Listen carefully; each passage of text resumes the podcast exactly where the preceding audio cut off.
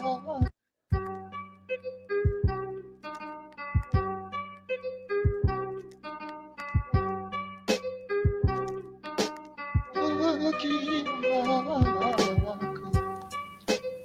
in to DNVR Fantasy. Tweet that out, fellas. Welcome, welcome, welcome. That was a fun week of fantasy, I'd say. Fun week. Um, lots to get into here. As always, uh, the wheel always churning on the running backs here. Um, yeah. So, anyways, lots to talk about, lots to get ready for here. Um, as week nine is in the books and we preview week 10. Does that sound right? That can't be right. That I think right. that's right. I think it was act- it was week 10 in college football, which threw me off today when I was trying to go back and watch some of those games. Right. Right. Yep. Um, yeah. Uh, time flies when you're having fun, I suppose. Okay. Now let's uh, start with some victory laps. Celebrate our best calls of the week. Guy, go ahead. Uh, winner's lap. Your time to shine. What was your best call from last week? Uh, oof. that's a tough one. I just had so many, you know. I say, I, I think we should go back to this debate about how we feel about the Broncos' defense. Um, Mhm. You're very adamant that the Broncos have a good defense, and Mhm. yet again, they prove that they are as stout as wet toilet paper against the pass. There, they gave up, I think, 283 passing yards in the first half alone. In the Mhm. second half, the Falcons didn't even need to pass the ball because they were up by so much. They were just running the clock out, but they surely would have given up more had the Falcons needed to pass the ball more. Um, Drew Lock still played, you know, from a fantasy perspective, he still got you points, but in the first half, he didn't. Uh, he didn't look so hot. But Matt Ryan, uh, he gave you a pretty good fantasy week there. He honestly, this is one of those cases where it would have been better had the Broncos put up more of a fight. But uh, you know, I think it was still usable there. This was a, a pretty high scoring week for quarterbacks in general. I was looking at Justin Herbert. He still finished as the number ten quarterback, so technically top ten, technically a QB one. But he got you twenty three point four points, which is, I mean, nobody's going to complain about that, right? Yep, So, that and then was also uh, last on week. that quarterback theme, Josh Allen with that big comeback performance there. Uh, I mean, obviously it's the Seattle Seahawks, and you would expect a get right bounce back performance from a guy against Seattle. Uh, but that was huge, and that you know, from a real world perspective, that was a statement win for the the Bills, I think, because uh, the Seahawks were looking like serious, like top of the NFC right there, uh, along with the Bucs who faltered too. So it was a really good week for Josh Allen, who we have, I wouldn't say slandered, but we've definitely, uh, you know, talked him down the past three or four weeks as he's been trending that way. But this was a, a good redemption game for him. Henry certainly has, and you were high on that, reminding listeners that that Seahawks defense is one you want to target in fantasy while Hank slandered. Um, weird approach on your first take, though, since uh, you Is it? clearly lost that bet. Um, and you're did I lose making the bet? same point I made about Justin Herbert a week ago. So, very odd for you to jump the gun on eating crow in the winner's lap. But yes, that was a good call by Josh Allen Not eating second Crowley. highest scoring. Uh, hey, a bet's a bet, right? That's what you were saying last week. Second highest scoring quarterback in all of fantasy, 36 points. Very, very impressive. Needed that from Josh Allen, um, who, yeah, was in an absolute free fall. Henry, go ahead. What are you uh, celebrating today? What what what do you want to talk about on your winner's lap? I'll uh, I'll talk about Antonio Gibson. He has finally just solidified that job. And like hmm. sure the it was only the 20 rushing yards, which isn't great, but he ran for a touchdown. He was productive in the passing game. And if you had him and you started him this week, you're pretty happy. And I don't hmm. think I mean, I guess he did get the touchdown, but I really do think that he's kind of turned the corner to the point where he should be seen as somebody who is your starter week in and week out. And I hate that when I say that, I feel like that should have been the case probably like three year or three weeks ago, just because of how hard it is to find decent running backs. But the man has turned a corner, I think. Yeah, and oddly, J.D. McKissic, who with nine receptions for 65 yards, scored really highly in uh, PPR leagues, outscored him on the week. So, uh, still a bit baffling for that Washington football team backfield. But in a week where, you know, scarce running back options, which has been a theme all year, you could have done a lot worse than Gibson. I guess I shall go next. My best call of the week, of course, was that Matt Ryan was not going to be a top 10 quarterback. He was. I, no, he wasn't. I'm looking No. at him right now. One, What is two, he? 12th. 12th or 13th, sir. By Um, how much, and where are you getting your scoring metrics from? Because I'm showing him. number 22.36. Drew Brees 22.68. Justin Herbert 23.44. Deshaun Watson 24.24. Cam Newton 24.56. Uh, and so on and so forth. It was a high scoring week for quarterbacks, unlike last week. So you know we've uh, we've split. We split here. Uh, Matt Ryan is 12. Thank you to Cam Newton. Thank you to Drew Brees, who in those primetime games, because at the end of the Sunday two o'clock games, Matt Ryan's sitting right there at the 10th spot. And I'm I'm losing the bet because top 10 is top 10. 10th still counts. Uh, but then Cam Newton and Drew Brees come through for me. Uh, you know, we should also mention Matt Ryan thoroughly outplayed by Drew Lock, Teddy Bridgewater, Ben Roethlisberger, Cam Newton, which was a pick I gave out. Um, so there you go. Hey, hey, you got to take those victories as they come. I also had a good call, as I always do, on Will Yeah, I scored Fuller. Russell Wilson too. Jesus. Isn't that crazy? Um, that's that's crazy, my friend. I will get to another quarterback he outscored, uh, kind of surprisingly, in when it's time for me to eat crow. Will Fuller, uh, Jamison Crowder, two guys that have done me well this week, uh, this year, did me well this week. Crowder almost didn't, but he gets that nice touchdown, which pulled it out. And I said, sneaky, if you need to start Wayne Gallman, I like Wayne Gallman the rest of the year. I like him darn it all, if it wasn't for Saquon, I would like him in keepers and dynasties even more. So there you go. Um, I could even say we had a heated argument about David Montgomery and what happened. All of a sudden, David Montgomery's touches vanished. He got injured. They didn't just all of a sudden vanish. He got injured. Oh my god. They vanished though. And I would like to to just come back Oh to God, what I was saying about Lamar standards. Jackson We last gotta week. rename this episode to the double standard episode. I love Lamar it. Jackson, like? I said, most average quarterback in fantasy football. This Oh. week, quarterback Yo! 19. Couldn't quite keep up with guys like uh, Tua Tagovailoa, Joe Flacco, Joe Nick Foles, Jake Luton. you know, it, it's a pretty tough group right there, and so you really can't blame him for falling behind those guys. He did just edge out quarterback 20 Tough Garrett matchup. Gilbert, though. Tough matchup, Henry. You know that was a tough matchup. Yeah. Uh, It doesn't matter if you're ago, the hasn't it? reigning MVP. T- like the matchup should be tough for the defense facing you, right? You would think. But That's instead, he I is mean. now quarterback 13 on the year, actually moving up from quarterback 14 last week. Um, also 13th in points per game. There is not much to like from a fantasy perspective. Yeah. Yeah, it's true. It's true. Poor Lamar. Yeah, you're right. I mean, if you drafted him where you drafted him, you, you were hoping to start him even when he'd face the lowly Colts, who aren't so lowly anymore.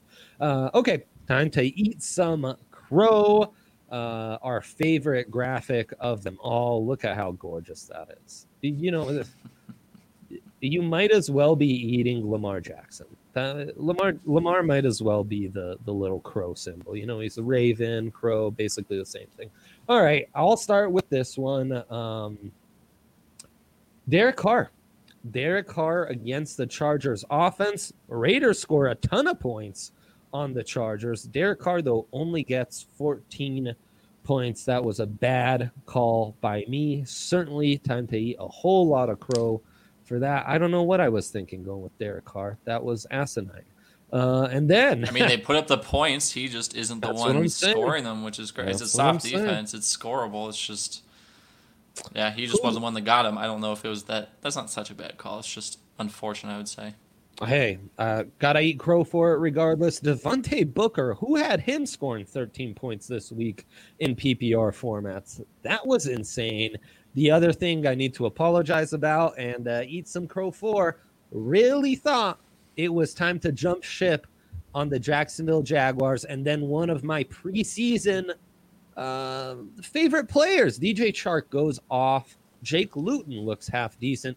James Robinson still a very viable fantasy guy. So uh, my apologies to the entire wow. state of Florida, all of Jacksonville, right there. So I would say that has more to do with the Texans D than it has to do with Jake Luton specifically. I know James Robin. We know who James Robinson is at this point after nine weeks. Um, I guess eight if you count their bye. But Jake Luton, I mean, that's his first start against what is honestly an atrocious defense. So I, I don't know if I'm like a believer in him, so to speak. But I think that James Robinson has shown that he has staying power. Uh, DJ Chark, as someone who has him on a couple teams, I would like to believe that this is a sign of good things to come, but I'm still cautious. So that's all I'm saying. Is as much as I would like that to be true, that DJ Chark really showed us up and he's here to stay. I don't know if this is like you know a flash in the pan, or if it's something that's a sign of good things to come. So, still out. That's a fair point, and I would still advise to sell your stock on the Jacksonville offense, basically across the board. Aside from Robinson, just because the running back position's so weak, he's actually kind of carved out a role to where he you probably should stay with him. Um, but yeah, that's a fair point. Like it's time to eat crow this week, but long term, that stake was that take was probably still uh fairly correct. Young Hank, you have something to say? Uh, yeah, I think that what we've seen from the Jaguars is that that offense is just incredibly talented, and it really doesn't matter who you put at quarterback. I think that we're seeing Jake Luton kind of get pulled up in the same way that Gardner Minshew, for a significant stretch of time, was pulled up by the talent all around him.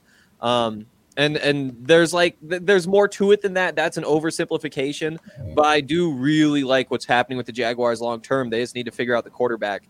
Um, I'll eat crow now, and this is a, a particularly embarrassing one because I went kind of soft on my picks as I tend to do, saying, you know who you should start?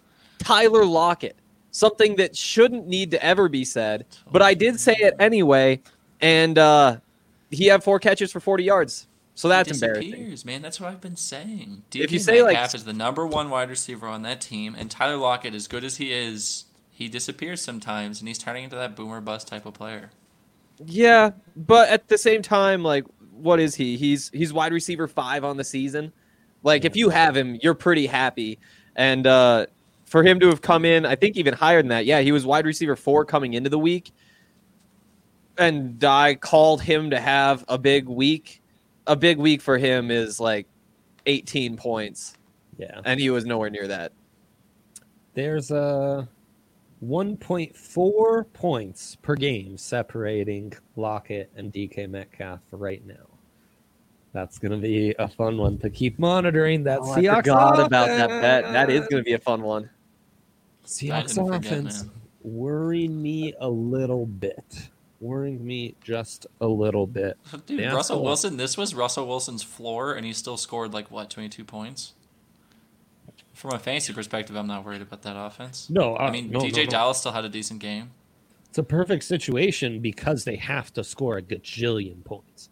Um, Yeah, that's exactly No. what you want. Totally. And they have they're very competent as well. Russ is like between Oh, I'd say Russ and. Kyler. Those are the the top two MVP candidates, correct? Yeah, yeah, for sure, for sure. Um, door's still open for guys like Mahomes or Rodgers or what have. I, I think you're going to see a big run from Aaron Rodgers. Now Davante Adams is back. My goodness, I think that might be the best receiver in the NFL, and I He think he might be playing with he is the best quarterback in the NFL. Like he has been unstoppable since he came back, and I don't think that's going to go away. Yeah, he he's gonna have almost like stupid Michael Thomas style production. Um, guy, eat some crow for us, will you? Okay. Um, It's a fun way to phrase it. yeah.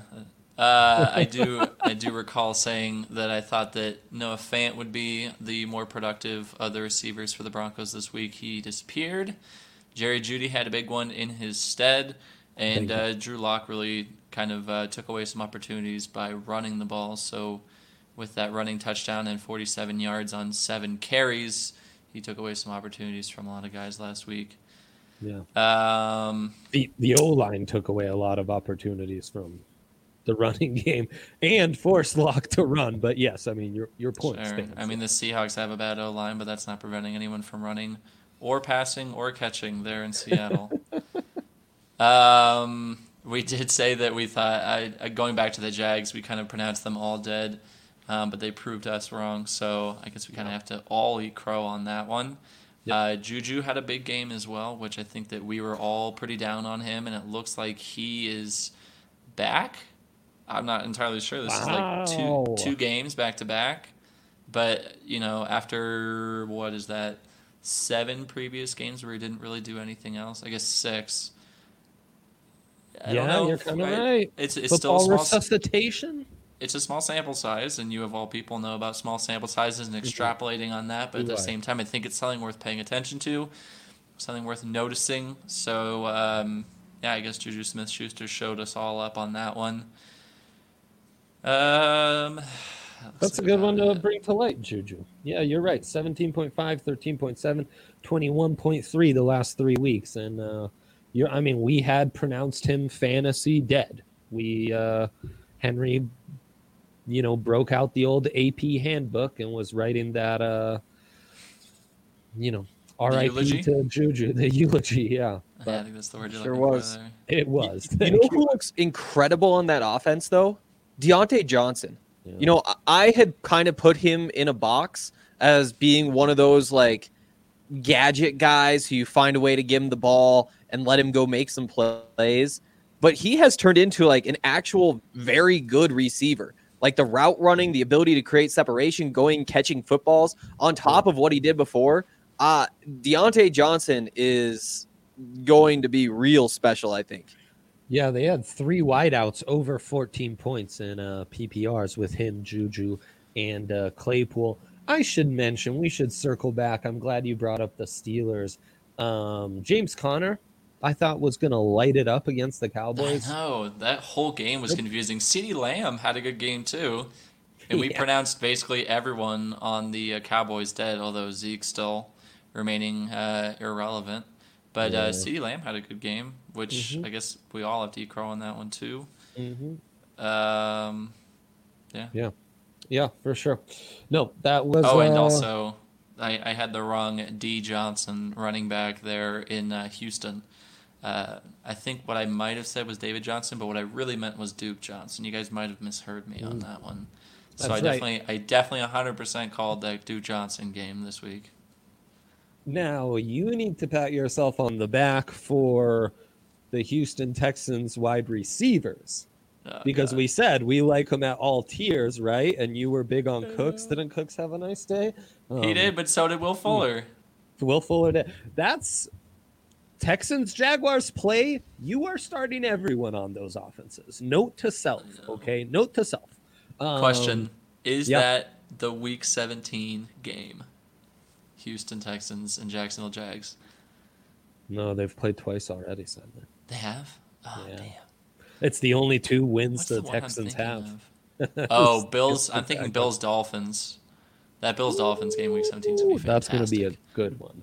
But Um, in the context of our bet, our season long bet on the receivers, I mean, I think you're you're pretty well ahead right now with Will Fuller, but one injury can derail Oh. anything for any of these guys. Yeah. But it's pretty not impressive how they're all they're both producing the two of them. And then it's also very impressive that Hank manages to get another call wrong here, and he has the field. you do no, no the comment field, from Hank.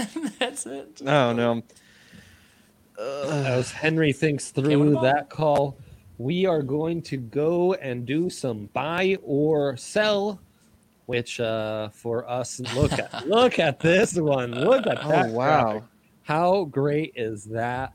Um, I mean, Mad Money. That's like my vibe for sure. So I love that. Well done, producer. And your uh, your cousin there. That's his, Yeah, his Dr. vibe Alberto. too, right? That's I think his runs in the family. I would agree. Uh, what do you guys want to start with? Some buys or some sells? How about some buys? Yeah. Positive no. Yeah. Yeah. Okay. Are we? Are we? I had this revelation. Am I buying Travis Fulgham in keepers and dynasties? He didn't play this week, but like, is he here to stay regardless of what happens with Al- Alshon and uh, DeSean Jackson and Goodwin comes back and I think it's more predicated on healthy. Carson Wentz. I Mm. hate the way Carson Wentz is playing football right now, but Travis Fulgham is still producing somehow, man. He's amazing.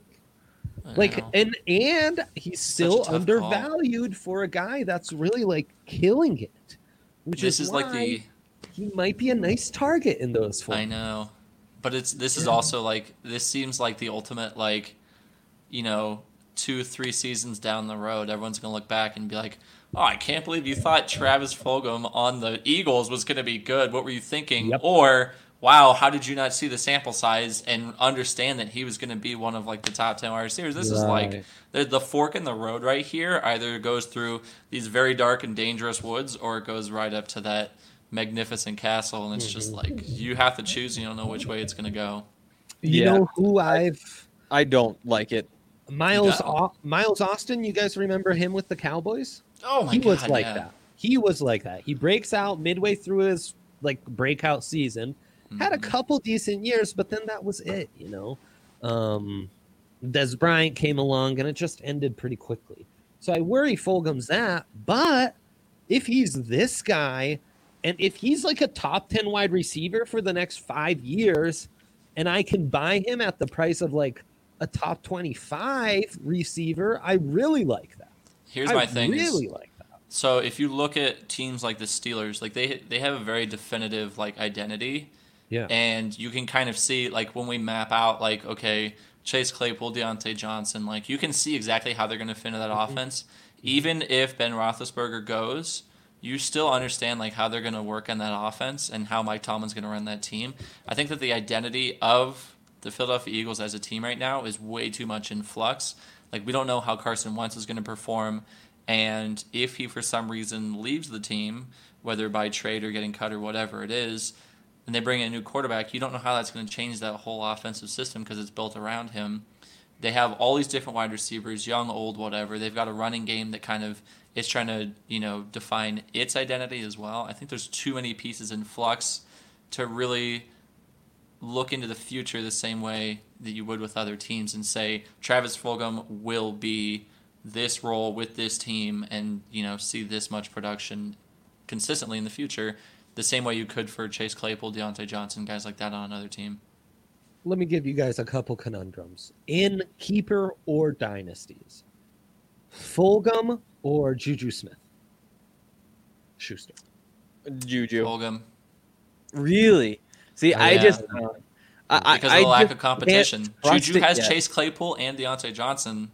He also has like another impressed with the decade of of his them. career, though. Like I think odds are within two or three years, everything has kind of shifted. And I just feel like in those sorts of shifts, somebody like Juju Smith Schuster gets prioritized, whether by the Steelers or wherever he goes. Whereas a guy like if Travis somewhere Fulgham just seems be like crazy. he gets lost in the wash wherever he is. I just picked like a random year. I just went back like three years and went through week nine guys who were ranked right around where uh, Fulgham is at wide receiver 25.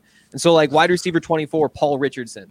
You know, 26, Ted Ginn Jr., 28, Devin Funchess, uh, 33, Jermaine Kearse. And so I just feel like there are a lot of those guys who have like a little bit of time and like, who knows? Maybe he does stick, but But I for can't average trust- points, fantasy points per game, he's in PPRs. He's wide receiver five right now. Yeah. Yeah, his per game is different. Yeah, when you look through, only a couple of those guys missed time. So that's So, why, yeah. and I, I think I'd go Fulgham too because it goes back to what you were saying. If the quarterback's what scares you off about Fulgham, then Big Ben's only got another year or two max in him. So I, I give the advantage to Fulgham. But it's an interesting question: uh, DJ Moore or Fulgham? Fulgham, easy. DJ Moore, like, They But coming into the year, DJ Moore, we were ranking him like 12, wide receiver I 12, know, man. but he's completely underwhelmed. Like he's had maybe two good weeks. Like one was Yes, mediocre and yes, one was like right. good, Mhm. and then after that they've been bad, bad, bad. And he's just like he isn't even getting targets. Like he just doesn't look like he's a part of that offense. And that offense is performing well, man. Like Mike Davis is producing, Christian McCaffrey as soon as he steps back on the field is producing. Robbie Anderson is like what? He's like the wide receiver like ten or eleven right now, and he just joined that team. Yeah. Like DJ Moore's agree, just getting Henry? left in the dust, and it's not the fact that the offense as a whole is underperforming. He's just not Yep. part of the game plan. It feels Mhm. like.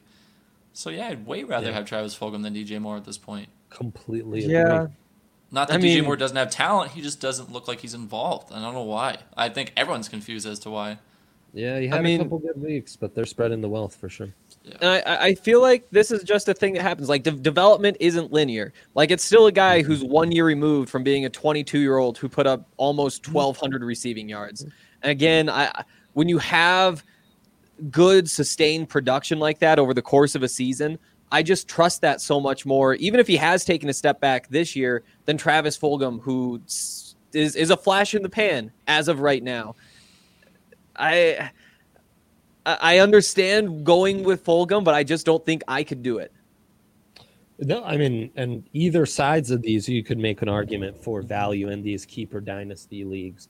Um, what about Fulgham or Courtland Sutton? I mean, you got to go Sutton, right?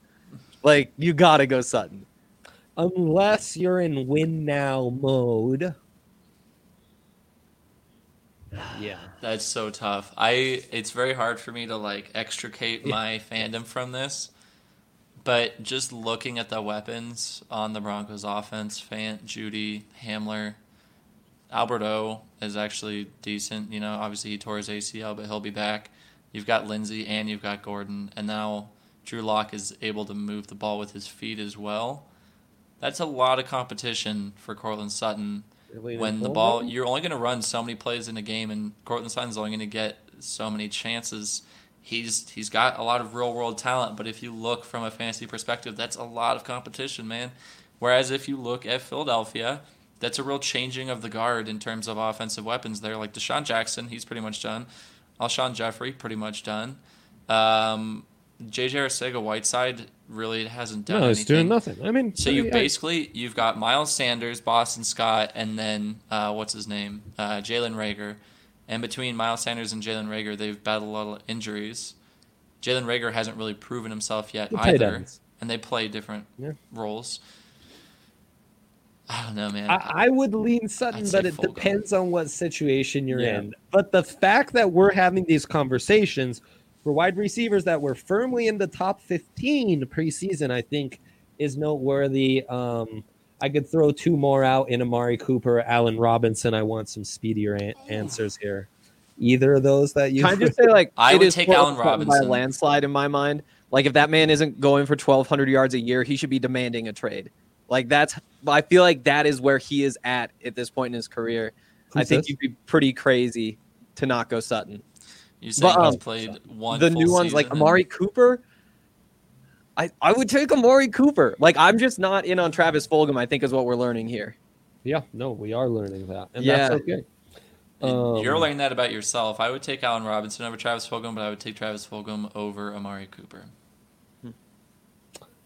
And of course, if I were to trade Amari Cooper, I'd be trying to milk more than just a straight up for four. Sure, but if you're asking me Deep if, down, yep. if both are Um, like on the waiver wire and I can only take one of them, then I'm taking Travis Fulgham personally. And I, I love that this got us going. So, and I remind you, we're back to buy or sell, even though I, I detoured into would you rather. I'm getting notes from production from that, and I appreciate it. uh, Henry, before we get back to some more juicy buy or sells, you have a shout out to make. Special shout out from Henry today on the show. I What sure do. Our good friends How over at. DraftKings Sportsbook. Wow, Oh. you scared me for a second there, though, Dre. Even though you Like, I told me do have a specifically this is how we were going to do it, that you were just gonna toss it to me just like that. I was shook. I was Yeah, like, "Who are we shouting out?" Who, who did I like thinking through like the comments? Do we help somebody with a trade or something? No, we're shouting out the people who made my weekend so much fun, making so much money on Pac-12 football, DraftKings Sportsbook. Uh, this Sunday is going to truly be a Sunday like no other. With this weekend's major golf tournament, along with both professional and collegiate football, there will be no shortage of action. DraftKings Sportsbook, America's top rated sportsbook app, wants to put you in the center of the action with so many different ways to make it rain. If you haven't tried the app yet, head to the App Store now because you do not want to miss this. To celebrate Sunday's action, DraftKings is ensuring all new users are covered up to $100. That's right. You bet they cover with risk free Sunday betting on all of Sunday's action. This weekend, like I said, there's plenty of action to get in on. So head to the app now to start making it rain. On top of those great sign up offers, DraftKings will have special promotions and odd boosts every day of this year's tournament in Augusta, Georgia. DraftKings is safe, reliable, and secure, making it easy for you to deposit and withdraw your money at your convenience. So, download the top rated DraftKings Sportsbook app now and use promo code DNVR when you sign up to get this can't miss offer. DraftKings Sportsbook is ensuring your Sunday bets up to $100. That's right. You bet and they cover up to $100 when you use promo code DNVR during sign up. For a limited time, only at DraftKings Sportsbook. Must be 21 or older. Colorado only. Risk-free coverage paid out in site credits. Restrictions do apply. See DraftKings.com slash sportsbook for details. Gambling problem? Call 1-800-522-4700. God, we got leaves changing colors, snow starting to fall, pumpkin spice everything. Doesn't that just make you think the Masters at Augusta? it's gonna be so weird. Like like it. There is a very Really real weird. part of me that feels like this is wrong. Like they should have just not held a Masters. You don't do it in the fall because it isn't the Masters. Like the Masters about like all like the lush green, and now it's like it doesn't feel right. It just doesn't Mhm. feel right. And like, don't get me wrong, I'm excited. I'm gonna watch every minute of it, but it doesn't. I don't know. There's There's the some part kids of on your lawn. You just better go out like there it. and yell at them to get off of it. You know what? You know what does feel right to get back on track is the Cleveland Browns backfield because Nick Chubb has been restored. This is going to be like throwing a match in the outside in the Colorado summer. It is going to be an explosive debate. Are we buying Nick. Chubb coming back? Are we selling Kareem Hunt? Let the great debate begin. Kareem Hunt was still viable when Nick Chubb was there to start the season. I don't. I see no issue here, man. I, I think instead of Guy, your um your name there should say Kareem Hunt was still viable before Nick Chubb got injured. Just yeah, and just go all the way to your. Ex- yeah. exactly exactly henry um obviously not selling on kareem hunt i think that would be premature all jokes aside um you agree with that and are you buying nick chubb what if you were to target nick chubb what could you even try to give an owner who's been holding on I mean, you'd have to give up quite a bit. Like I, I am buying both of them. As as much as I would love to like say some terrible things about Kareem Hunt on this podcast. Yeah. The truth is, like Cleveland's offense is fifth in the league in rushing yards. They're fourth in yards per carry. It is very obvious what they want to do, and that's Yeah. run the football. They've shown that they can sustain the two running backs. It helps that they're both receiving threats as well, especially Kareem Hunt. And so you're not even just trying to pull from the rushing yards pool. The easy answer is both these guys are going to be just fine. Maybe there's like a little dip, but you're you're going to want to keep them in your lineup. You haven't even Um, mentioned the fact that OBJ is out for the season too, man. yeah Yeah. It's opening up opportunities. Honestly, for that might even them. hurt them. Like I I don't really love that. Like I guess it means they'll run the ball more, but it also means like more packed boxes. I don't think it means more reps for them at receiver. Ah, it's possible. I was gonna say don't know. Kareem Hunt. Kareem Hunt has been running routes out there, and you you've still got uh, Jarvis Landry and Rashard Higgins. Mhm. Um, yeah It- they're it- not to me, Austin it- Cooper, you, yeah. I am very confident in both of these running backs. And so I kind of just don't want anything to change because Yeah. what is happening isn't necessarily always working for the Browns, but it's definitely working for these running backs in fantasy football. And so any of those little things, it might help, not worth the risk, but obviously we don't get to choose whether OBJ gets hurt. Um, but yeah, in terms of what you have to trade to get uh, a, a Kareem Hunt, that's tough. I mean, uh, I wonder or, or targeting a Chubb either way. like like Mm. because we don't know what to expect when he gets back. He's also kind of an unknown. And I think that you need to have some sort of risk. I'm not sure for safe running backs. Like, I don't think you give up Right. Chris Carson for him. Yeah. Um, James Robinson, Todd Gurley. James Robinson's an interesting name. I think Todd Gurley, if you can trade Todd Gurley for Kareem Hunt, you have to do it. Or Chubb. Yeah, or Chubb. He's- wha- I- you when you guys Gurley? are That's from a trade composition standpoint, Yeah. are you guys ever making trades one for one, same position like this?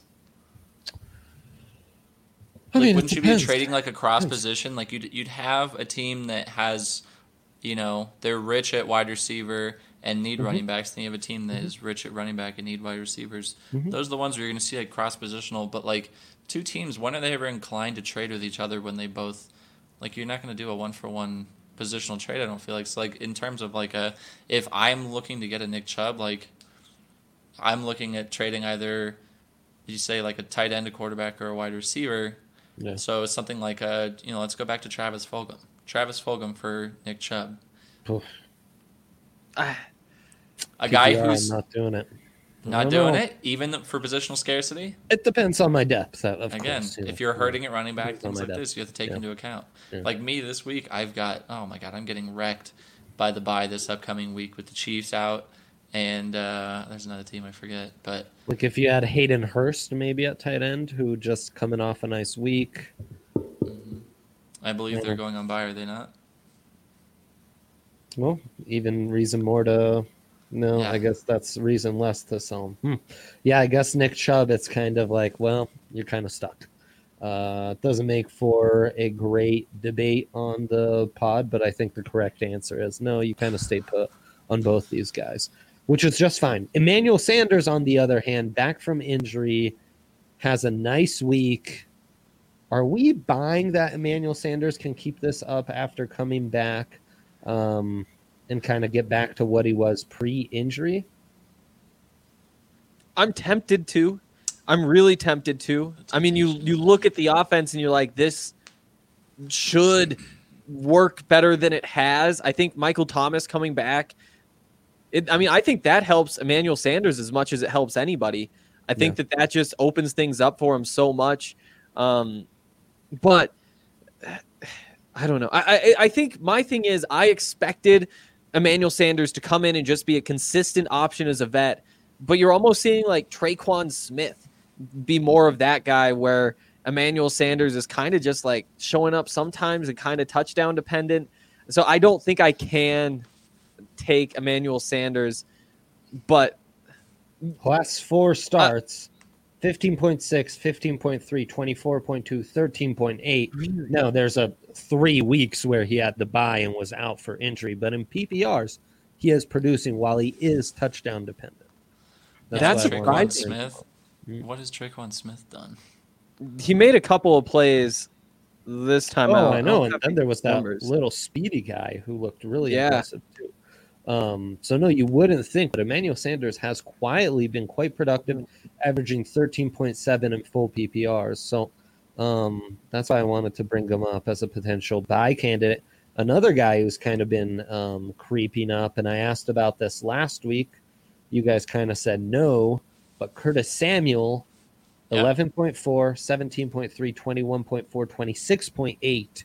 Um, I wouldn't expect the 20s, but as a flex play at wide receiver, he's been kind of nice. We bind we bind both these guys as kind of being able to sustain. Well, I mean, we're gonna have to see what happens with uh, Christian McCaffrey's most recent injury, which I believe is his shoulder. Day to day. evaluated. Yeah, day to day. So it's not something he'll be out for a long period of time with. But Mm. I think that they're starting. Matt Rhule is he's not a dummy, and I think that he's starting to realize that he has something in Curtis Samuel that, while not the same thing as Christian McCaffrey, offsets the loss of Christian McCaffrey, Yeah. and in his stead, he's able to produce. So I think that Curtis Samuel for the foreseeable future, I think he's viable, man. Yeah, I think that what we're really seeing is that Curtis Samuel and Mike Davis combined do a pretty good job of being Christian McCaffrey. Like, obviously, you can't just replace him, but the, the little bit of physicality that you lose with Curtis Samuel in the backfield, you get that back with Mike Davis. Um, I really like Curtis Samuel running the ball. And the problem is, unless you're in like a point per rushing attempt league, he's getting you two points. I guess he did get a couple of touchdowns throughout the course of the season, but that's 25% of the time you're getting a rushing touchdown. You're typically getting about one point from the rushing yards. It's it's not like it is with running backs where there's a whole bunch of added value if if you're a receiving running back. It almost feels like having so much of your skill set as a receiver tied up in your ability to run the ball. It, it's almost like a waste for fantasy purposes. And for that reason, I think I'm still staying away, even though, you know, he, he did have a really good week and he's had a couple of those. I'm buying both those guys. Um, Evan Engram, do we buy? No. He's finally scoring touchdowns, has No. picked it up. No, No, not for a second, huh? No. I think that that was just um, it, I don't know.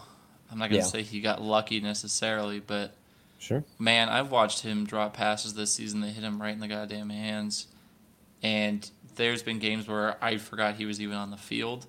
I mean, I've had him all season. This is like, while I'm glad that he's doing something right now, I don't trust this to be, um, you know, You say take Something advantage of that on. touchdown. Try to sell him while you can, if you can. if someone's willing to buy him, yeah, sure.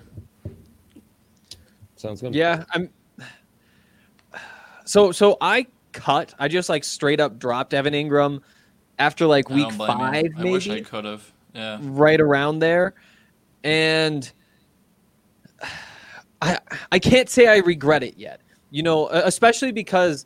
Uh, that's not a PPR league, and I think that's where Evan Engram probably has the most value, just because with the weapons that the Giants have, they are just forced to throw him the ball a lot. He has 10 targets in each of his last two games. And sure, he only has five catches on each of those, but that's five points that if you're getting that pretty much every week, just in terms of the catches, which I think is fair to expect going forward, you just need another like 20 yards and you're up to tight end.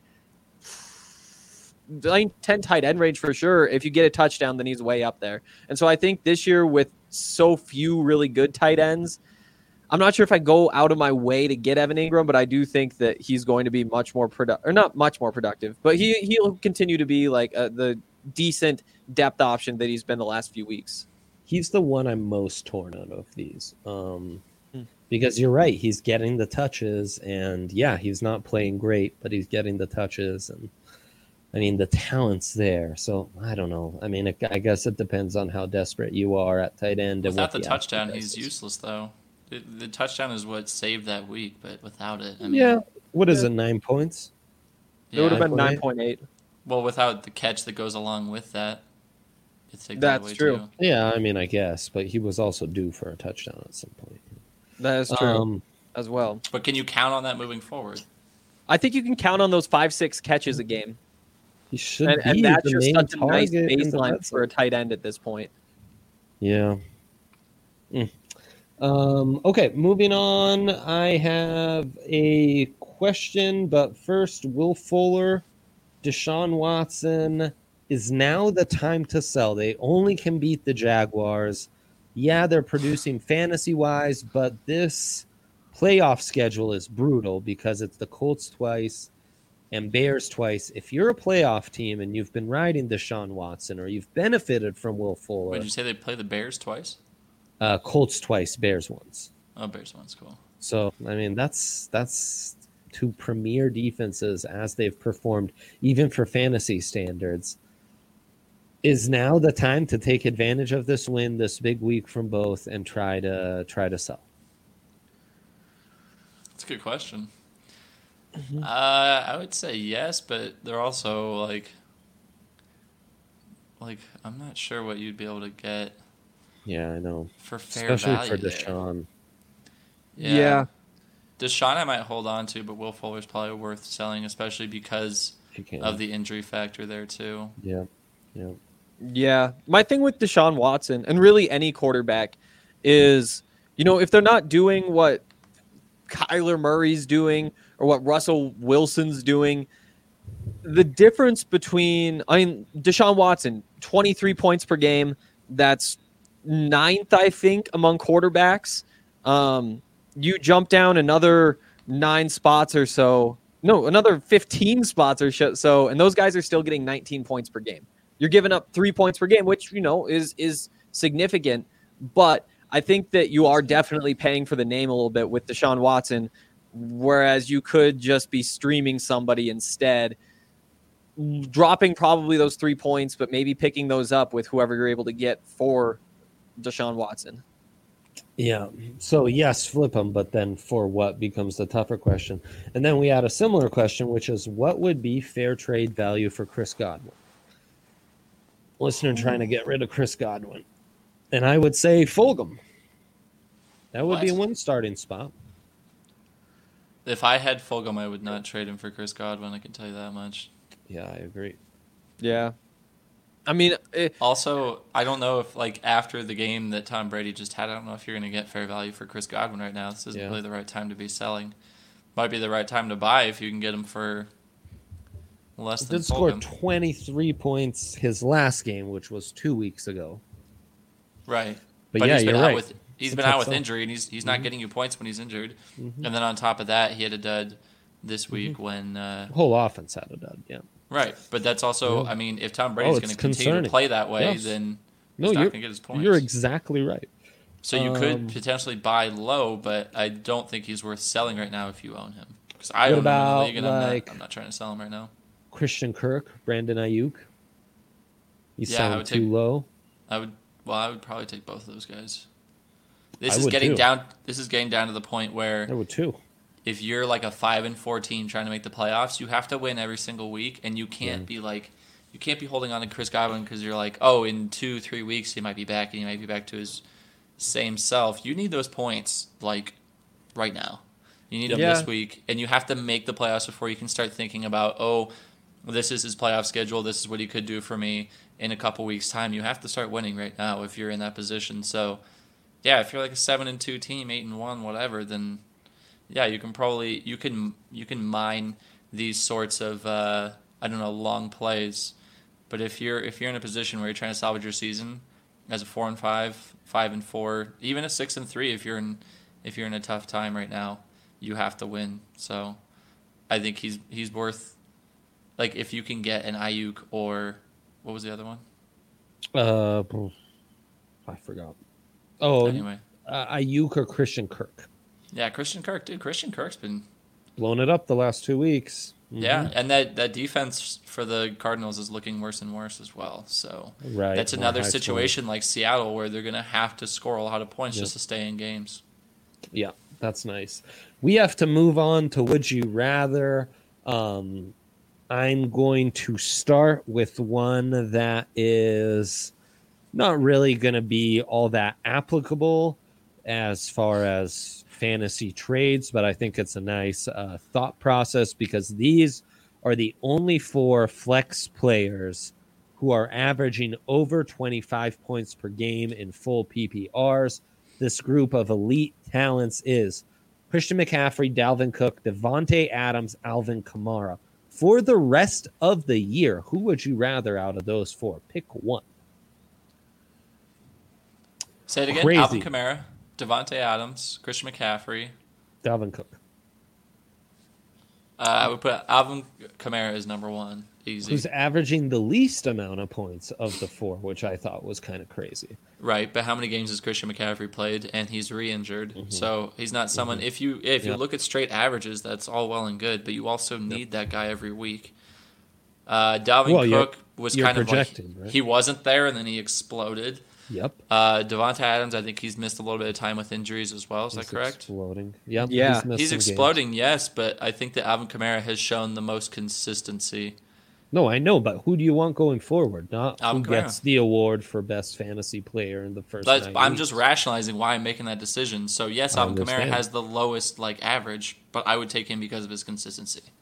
I would take Davante Adams. I think that what he's doing right now is just special. I mean, uh, 173 receiving yards this week, three touchdowns the week before, 196 receiving yards the week before that. Like ever since he's come back from this injury, and, and it's not like he was bad before. Week one of the season, it was 14 of 17 for 156 yards, and then he got hurt in the next game. Like he is putting up an insane amount of production. With Davante Adams has played six games, four over 30 points in full PPRs. it's just absurd. I, I think at this point, especially in that offense, like this is the perfect storm. Uh, This could not be better. Like you have a unanimous top five receiver. I think his claim that he's the best in the league is very fair. I think he has as good a claim as anybody at that spot. With Aaron Rodgers doing what Aaron Rodgers is still doing, no other receiving threats, a healthy running game to like just keep things on track. I I think Davante Adams is going to have a big second half of the season. Is that a healthy running game? Aaron Jones isn't back yet. Jamaal Williams has been out with COVID. Yeah, You mean I mean- healthy as far as produ- productive? yeah. I mean, they'll be just fine. I mean, it, it might take a week or two for them to get back, but obviously that hasn't even hurt his production. I want to say Dalvin Cook, but the produ- the per game production of Davante Adams is, oh man, tough to deny. And you're right. I mean, Kamara's been absolutely insane so far this year. If you take into account positional scarcity, I think I would value these running both running backs higher than both wide receivers, as well as both receivers are playing. Yeah, I that's fair. I If you're thinking like, if he's not there, then we're going to have to be pulling a running back and from somewhere else instead of a receiver from somewhere else. But just straight I'm across, just talking like, in fantasy. Like, think about how many injuries there have been in fantasy and how you've been needing running backs. yeah, If you But- and have that- one of those top like five guys at running back, you're so much more set. We're talking about like Christian Kirk is coming on and having good games right now, and he's a guy you could have gotten off your waiver wires as soon as like two weeks ago. There are guys that are I mean- producing very well, like Curtis Samuel again, producing very well, and he's technically a wide receiver. They're, I think they're the the difference in point per game between like the top five and like say be like the the mid wide receiver twos right now is closer than your top five running backs and whatever the hell there is left from ten to twenty there. yeah. Yeah, and no, I think if- Obviously, the gap between Davante Adams as wide receiver one and the next wide receiver is much steeper than the gap between running back DK one and DK yeah, I mean it's a it's a well. Six point difference versus you know a one point difference between Cook and Christian McCaffrey. Um, so I mean, frame from that, but yeah, I mean that's a good point too. There's no wrong answer. All these guys are elite, but I thought that was just a fun thought process to do the would you rather's. The West of the would you rather's. I'm trying to focus on some waiver wire decisions. So uh, we've only got eight minutes. We got to be speedy about this. The count Cool. sent us a riddle that we're saving for the Thursday episode. Um, and that's where we'll focus on more questions, but hit us up with any of those at the end of this, and we'll try to get to those quickly as well. Would you rather, though? Richie James, who broke out with the 49ers, used to be a fantasy stud when I was playing college fantasy football. Curtis Samuel, KJ Hamler, or Christian Kirk? are we ranking these in order, or you can only choose one? Uh, whichever you prefer, frankly. You want to rank them? You want to choose one? It's My one A, one B are Christian Kirk and Curtis Samuel. I would have. Oh man, I'd probably have Richie Yeah. James as number three there, but. Oh. I yeah, I, do. I I love Samuel, but it probably does have to be Kirk, right? yeah, I don't know, man. Oh, I- does Richie James tempt me? he's tempting, but he had one game. That's like the No, ultimate course, like low sample size right there. But when you play that well, you're not just gonna vanish, you know. Like you, he's probably earned a, a few more touches in these next few weeks. But no, you're right. I think Samuel clearly ahead, Kirk clearly ahead, even Hamler. Um, mm, mm, mm. you could make a strong case for KJ Hamler. Like, I don't think that you could justify actually taking him. Like, you just need to see a big game before you can buy in. But as soon as he does have like that breakout week where he does put up like 18 points, 17 points, something like that, I will be pretty quick to say, he has made it. Just because like he he does everything that you need to do to keep him on the field. Like he's obviously like the speed threat which is very valuable. He's a very good blocker which is kind of crazy when you look at him but that is valuable. So like he's going to be on the field. He looks like he's just a step away from everything clip clicking and there's room in that offense for somebody. But yeah like christian kirk is kind of just what kj hamler could turn into if that Right. does happen Right. Curtis Right. Samuel, just looking at his last four games that he's played, Unreal. 11.4, 17.3, 21.4, 26.8. So that's just, it's trending nice uply, which Yeah. I- I like to see that. Um, I like to see something a little bit more consistent in a direction where you can see that they're getting him more involved rather than something that's like up and down like this, or just like you know like. so are you leaning Samuel then, or you're sticking Yeah. with Kirk?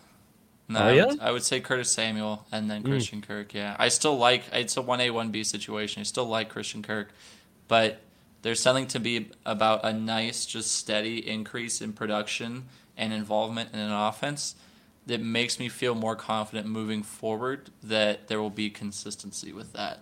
Whereas if you see a guy that it's like, you know, if, if it jumps around, it's like, okay, maybe that was matchup dependent. Maybe, you know, a certain guy was out with an injury, Yeah. something like that. Whereas, like, when you see a guy just Yeah, just, the you know, increasing. Right. yeah. Am I crazy for thinking Christian McCaffrey coming back kind of helps him?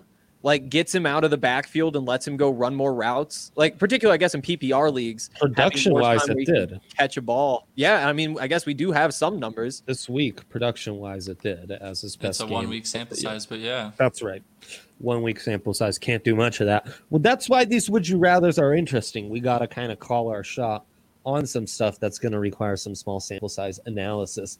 Um, this is an interesting would you rather. Ryan Nall, backup running back in Chicago, David Montgomery, concussion protocol. Don't quite know his status. Kalen Ballage, Justin Jackson gets kicked out of that game. He was ruled back in, but never played against the Colorado native. Looked really good for the Chargers.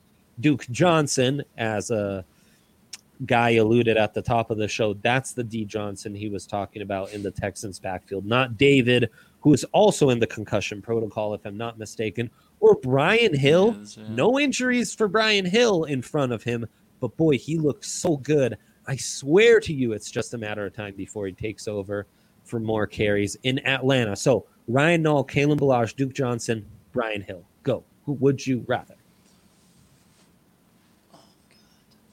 I'm putting Ballage at the bottom, which I don't. I don't think you want to hear that. I do Um, not. But I think that there's there's just so many guys there between. There's Justin Jackson. There's Joshua Kelley. Um, Ekeler's going to come Pope. back. yeah. What about Pope? Pope. Yeah, I mean, Pope. He got knocked kind of out. supplanted Pope. But I mean, maybe that specific week, but it was like, I don't know. Pope, Pope, when to they me were playing looks the more like they're receiving back. Yeah, but when they were playing the Broncos, he was pretty involved until he got knocked out by Yeah. uh, Kareem Jackson, right? Yeah. So, I mean, I just there's so much uncertainty in Los Angeles for me. So. oh, Okay, uh, Henry, who do you who are you considering as guy mulls this over? Um, what were the Hey, other guys? I told you we don't have much time. We've got like two minutes here. Ryan All Nall, Kalen Ballage, Duke Johnson, Brian Hill. Who are you picking up? I think I take? Brian, Brian, Hill. Brian He's Hill, putting yeah. up the numbers. Plus, there's always the threat of an injury in front of him that could make him even more Love the talent of Brian Hill. Love that. Uh, we're gonna hit questions. I'll get back to some of these other would you rather's for the Tuesday pod. We can maybe talk some Tua versus Drew Lock. That'll be fun. If Jerry Jeudy's production is sustainable, lots of good stuff. But hit us with the questions first, Kale. Let's get into that, and then subscribe to the pod feed so you can find that Thursday podcast, DNVR Fantasy. Drop one PPR. Aiyuk, Mike Davis, Moore, Lamb, Hollywood. Hollywood. Not Aiyuk. I'm not Hollywood. ready to give up on Mike Davis either. I can't drop Mike Davis. It's yeah, it's Hollywood. You're right. You're right. It's so. Hollywood. Yep. Perfect. Next question. Would you guys trade Zeke for Kenyon Drake, Cooks, and Fuller? Ooh, yes, I would. Uh, he has Kareem and Ekeler as his other backs, but It's still, it, if you're getting three guys, there's two that you have to drop. So I kind of have to see who those two are that you're dropping. right, right. But I would tentatively say yes on this. Yeah. When's Drake coming back? I would love to know that. Um, but yeah, like that deal at face value, I would absolutely do. I just want to make sure you're not dropping two dudes who are actually more valuable than Zeke right now. He's Um, got he's got two running backs for the stretch though. Zeke does seem like a luxury. Kenyon Drake, total wild card. yeah, but and having those two other receivers, I think that has to upgrade at least one of those spots. It's crazy that Kenyon Drake being out. I thought Chase Edmonds would produce a lot more, and they put him I right back in that Kenyon Drake role where he's not like that's not what he was built to do.